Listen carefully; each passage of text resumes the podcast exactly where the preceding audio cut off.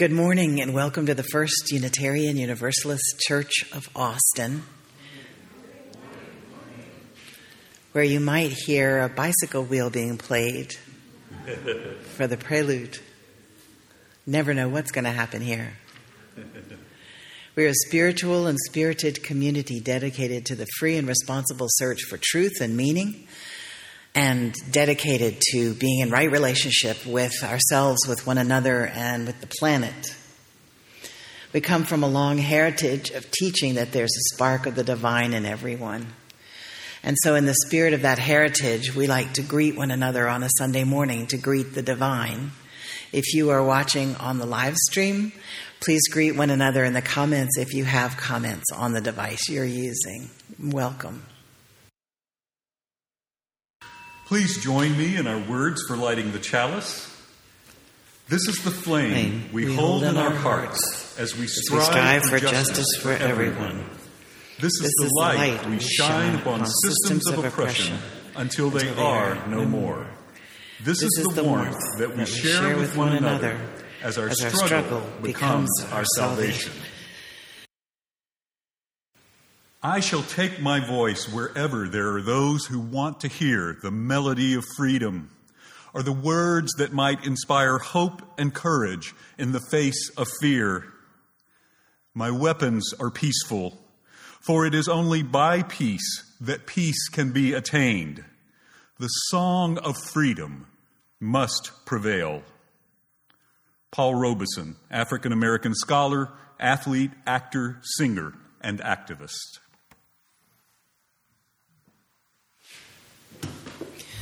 This congregation has a mission statement that it wrote for itself and it guides us as we move into the future together. We wrote it on the wall and we like to say it together every Sunday morning. Together we nourish souls, transform lives, and do justice to build the beloved community. Every Sunday we have a moment for beloved community where we say something that might teach us or guide us or give us something to think about about this culture we live in that we call white supremacy culture just because it's organized in order to get white people on top and help them stay there. So I want to tell you about the cold open from Saturday Night Live from a couple of weeks ago where they were having their spoof of Judge Jeanine's show and she had brought two liberals on the show one white woman, a reporter from NPR, and one black cast member who was playing a law professor at Howard University. And so she was talking about the Rittenhouse verdict. The white NPR reporter says, I have never seen anything like this before. And the law professor goes, I kind of have. And the white NPR reporter says, I was shocked. And the law professor goes, I wasn't really shocked. I can't say I was shocked. And then the white NPR reporter says, This is not who we are as a country. This is not who we are. And the law professor goes, Yeah, it kind of is who we are. It kind of is who we are. And so I want you all to think is the system really broken? Or is it working exactly like it's supposed to?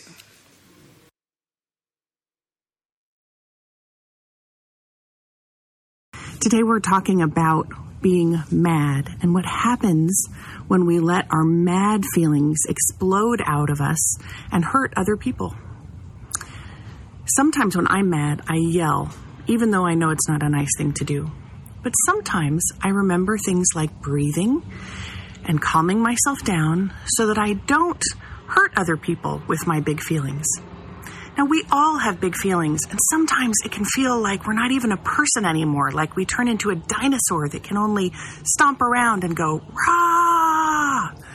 But if we remember our tools to help take care of our feelings, then we can keep from hurting other people with them.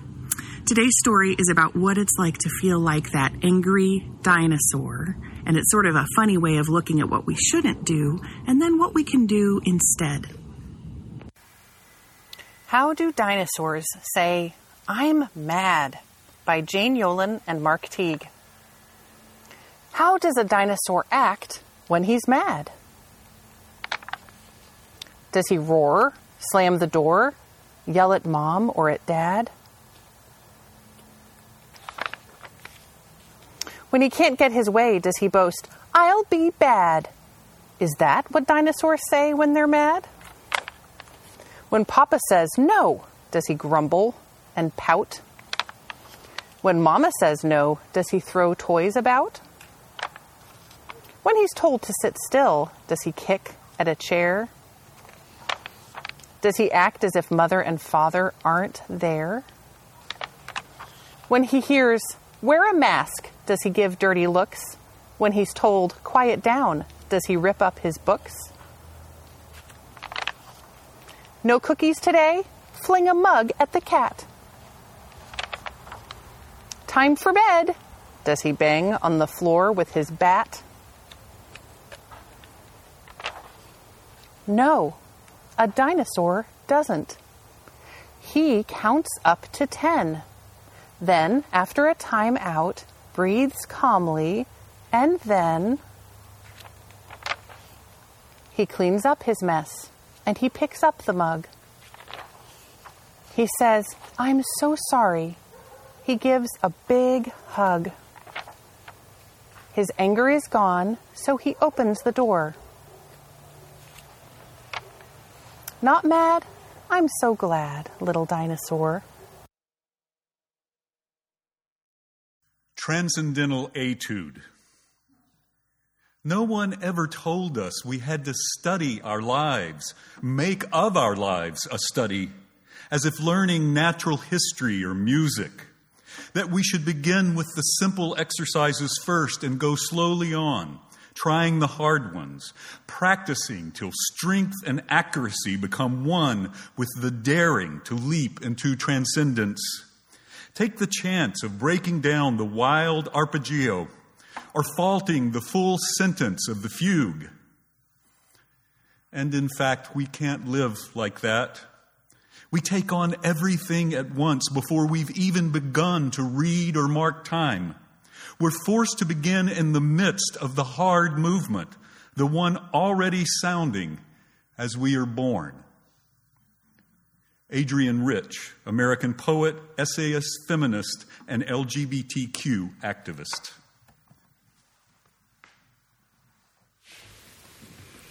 This is the time in our service where we enter into an attitude of prayer and meditation together, where we speak or listen to God as we understand God, or where we listen to our inner wisdom, or where we just watch our breath as it comes in and out of our bodies. We enter into the wise silence together in order to feel ourselves held in the arms of the great love, rooted in deep compassion, where we ask for clarity, where we ask for a little bit of slow down in our thoughts so that we might relax into love. Let us enter into the wise silence together.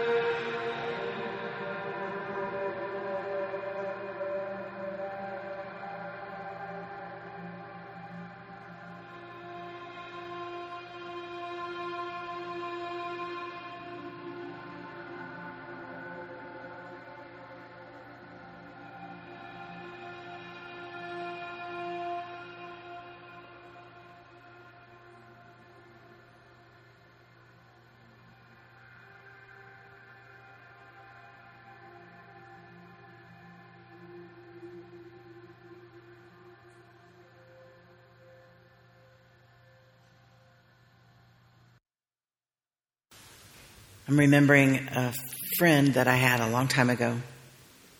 Actually, we're still friends, which is a miracle. Because the first time we wanted to get together, we both had two year olds. And we thought that since they liked playing together at church, they might like playing together other days. So we made a time for Saturday, 10 o'clock, for her to come over to my house with her son, and our sons could play together. Okay. So 10 o'clock came, and she wasn't there. 10:30 came, and she wasn't there. 11 o'clock came, and she wasn't there.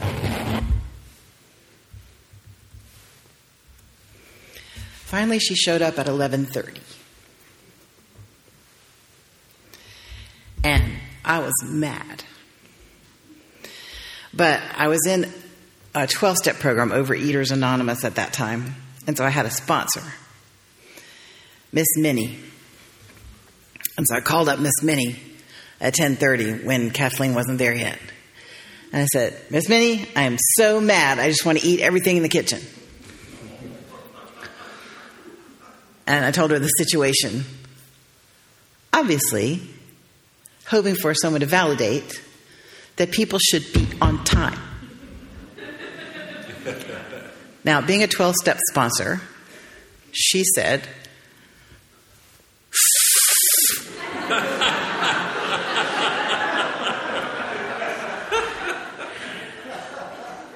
This is all your fault. I said, What? My fault? She said, Yeah. Did you tell her that being on time was really important to you?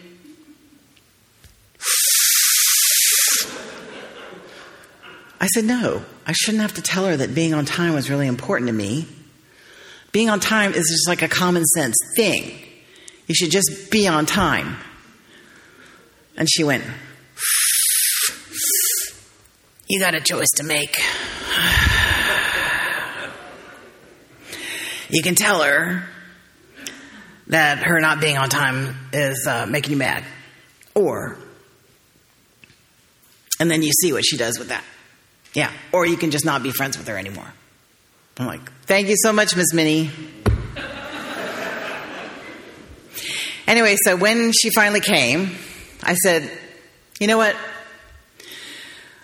I was expecting you at 10 o'clock and I've spent an hour and a half kind of waiting for you. And she said, Oh, I'm sorry, I lost track of time. I was out in the yard.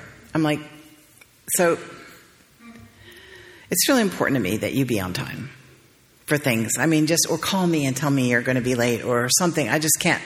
I hate waiting for people. She said, Okay.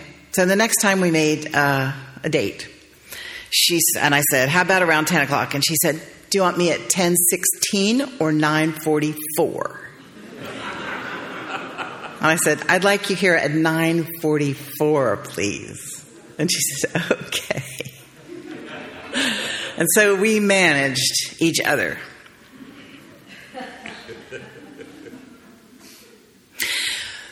But my question is because today we're talking about uh, how to deal with difficult people and how not to be one. My question is which one of us was the difficult person?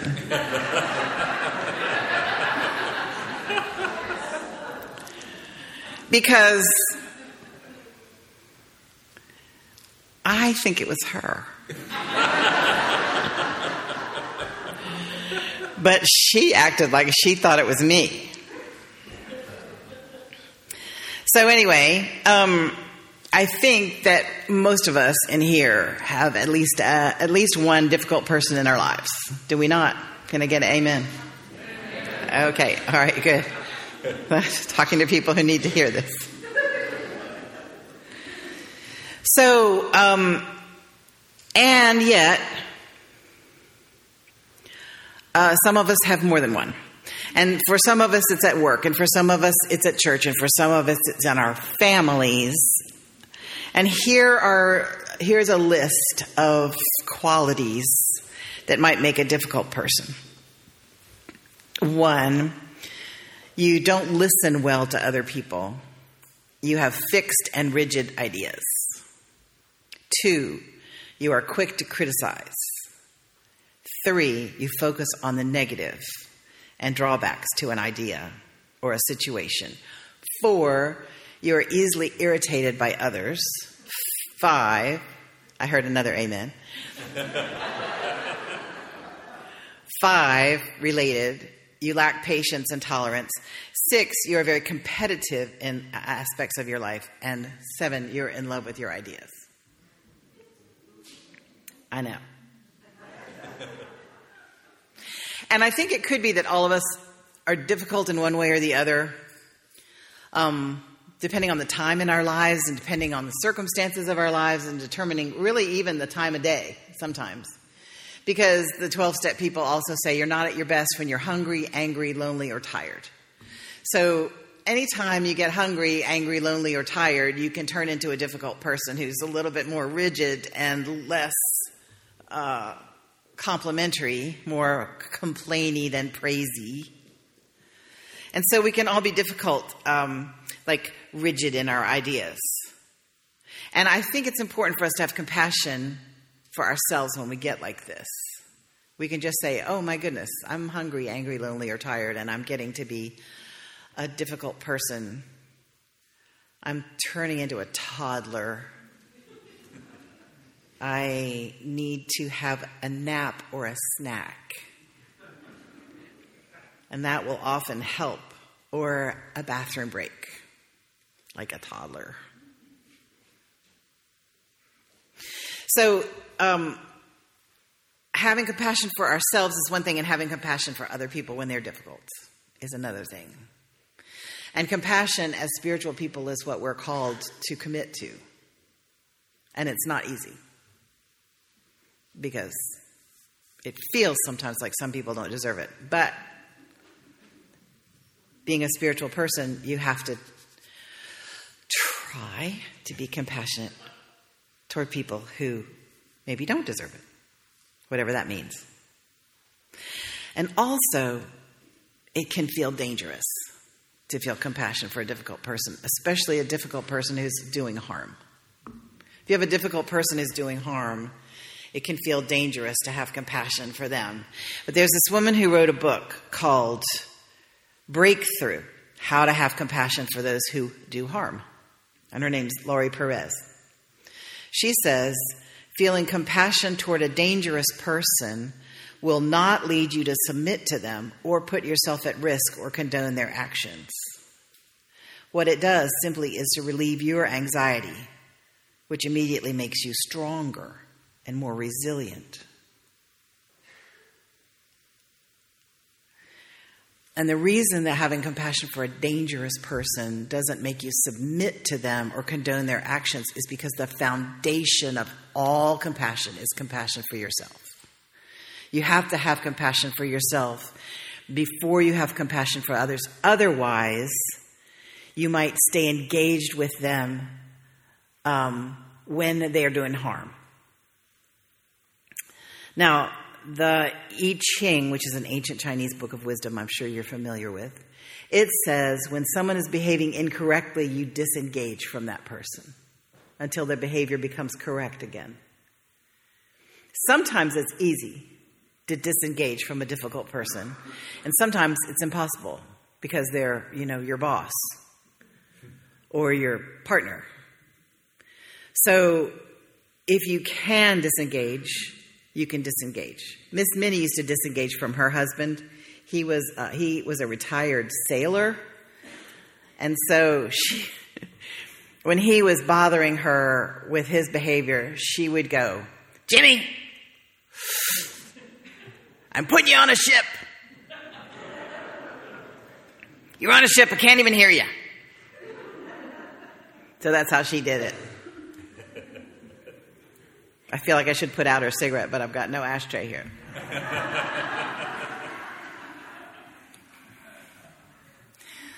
Yoga teaching has a concept called idiot compassion, which I think is very, very helpful, especially for spiritual people who are trying to be compassionate. Idiot compassion means that your compassion is not helping them and it's hurting you. So if you've got, say, this is like a hypothetical situation. If you've got a kid who's still living with you and they're in their 30s and they're putting all their empty beer cans in your neighbor's um, recycle bin so you don't see how much they're drinking, and they're not paying any rent, and they're not doing any work around your house, and they're just not even attending to their lives because they're in a stuck situation. And you don't want them to hurt because you love them. Is it idiot compassion to keep enabling them to stay stuck? Yes. If you have somebody who calls you at three o'clock in the morning after they've been drinking, and they have deep heart to heart conversations with you and break your sleep, and then the next day they don't even remember that they called you. Is that idiot compassion? Yes. It's not helping them, and it's hurting you. So you all can think of a myriad of examples of idiot compassion, and you can ask yourself whether the places you're having compassion in your life are maybe idiot compassion. I don't know. But just know that there is this concept out there, and you can ask yourself, what does it have to do with me? So, uh, for difficult people that you're having to deal with, it helps if you can detach from them. But sometimes you just can't. And you have to deal with them because it's part of your work, or you have to deal with them because um, they're one of your professors, or you have to deal with them for because they're your dad. And so you have you have uh, a couple of strategies. I'm sure there are many strategies. There are probably books full of strategies for how to deal with a difficult person you can't get away from.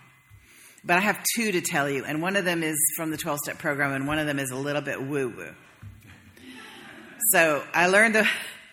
I learned the woo woo one as a therapist where people uh, would tell me terrible things. And I had to learn to have shields.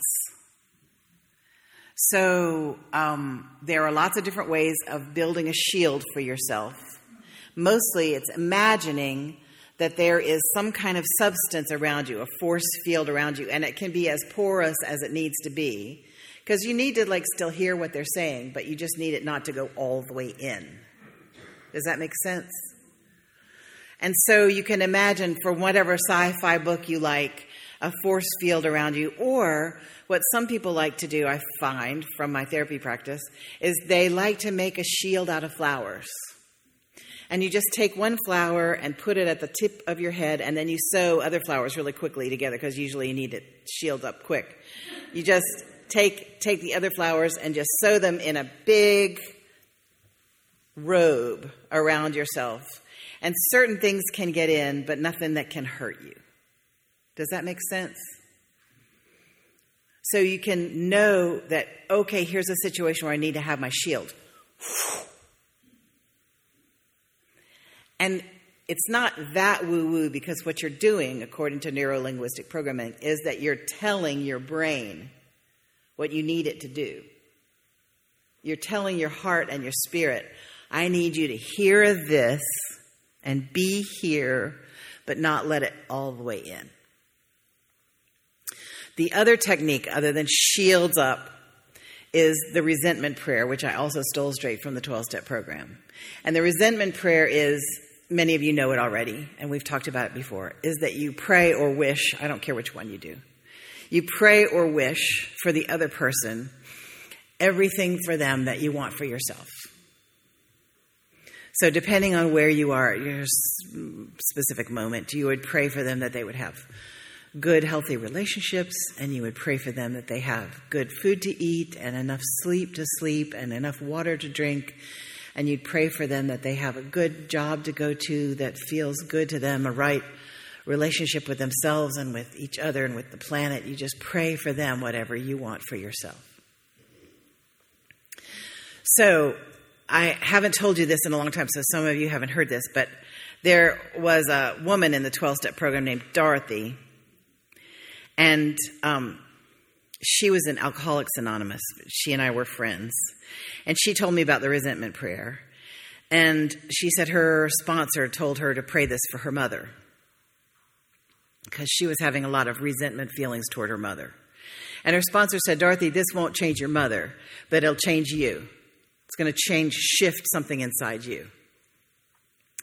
And she said, Dorothy, you pray for your mother everything that you want for yourself. And Dorothy said, Oh, I can't do that. And her sponsor said, Why not? And Dorothy said, Well, that would make me a hypocrite. I wouldn't mean it. See, it would make me a hypocrite. And her sponsor from the Deep South said, Dorothy, you're a drunk. God forbid you should be a hypocrite.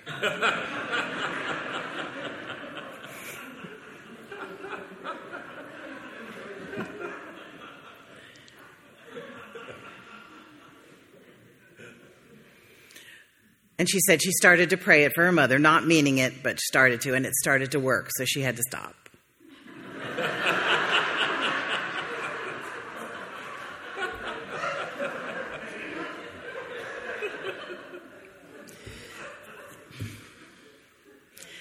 so, those are two techniques of how to deal with difficult people. Actually, it was three or four.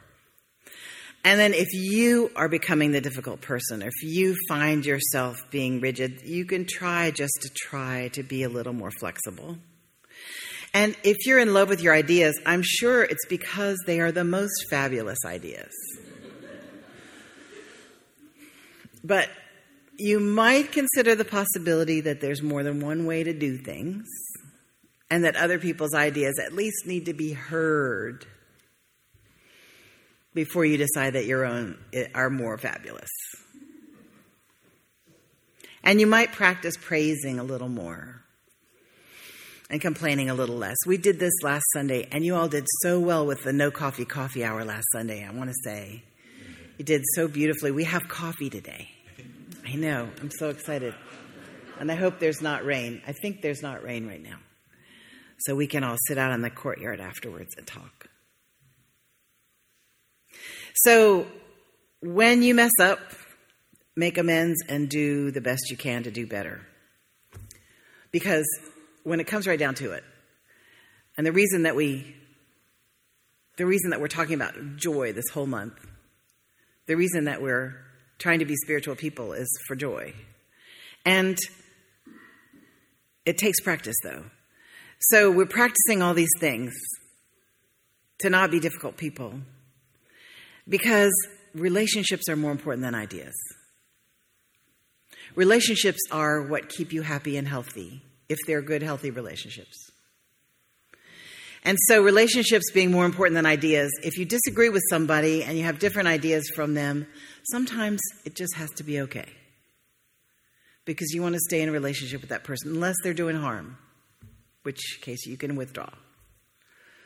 Relationships are more important with, than ideas. And so just these holidays give us time to practice everything, don't they? Because we're with our family, we get to practice. Um, we're with our friends, we get to practice. It's good to practice. Just remember to be on time for everything.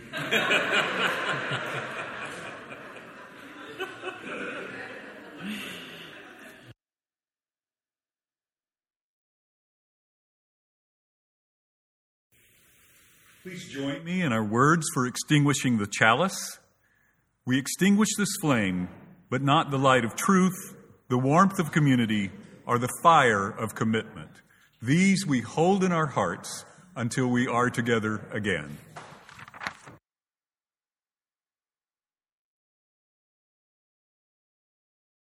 Remember the way of the wind and breathe remember the way of the fire and sparkle and glitter and glow. Remember the way of the water and ebb and flow. Remember the way of the earth and grow. Go in peace. This is a production of the First Unitarian Universalist Church of Austin. For more information, go to our website at austinuu.org.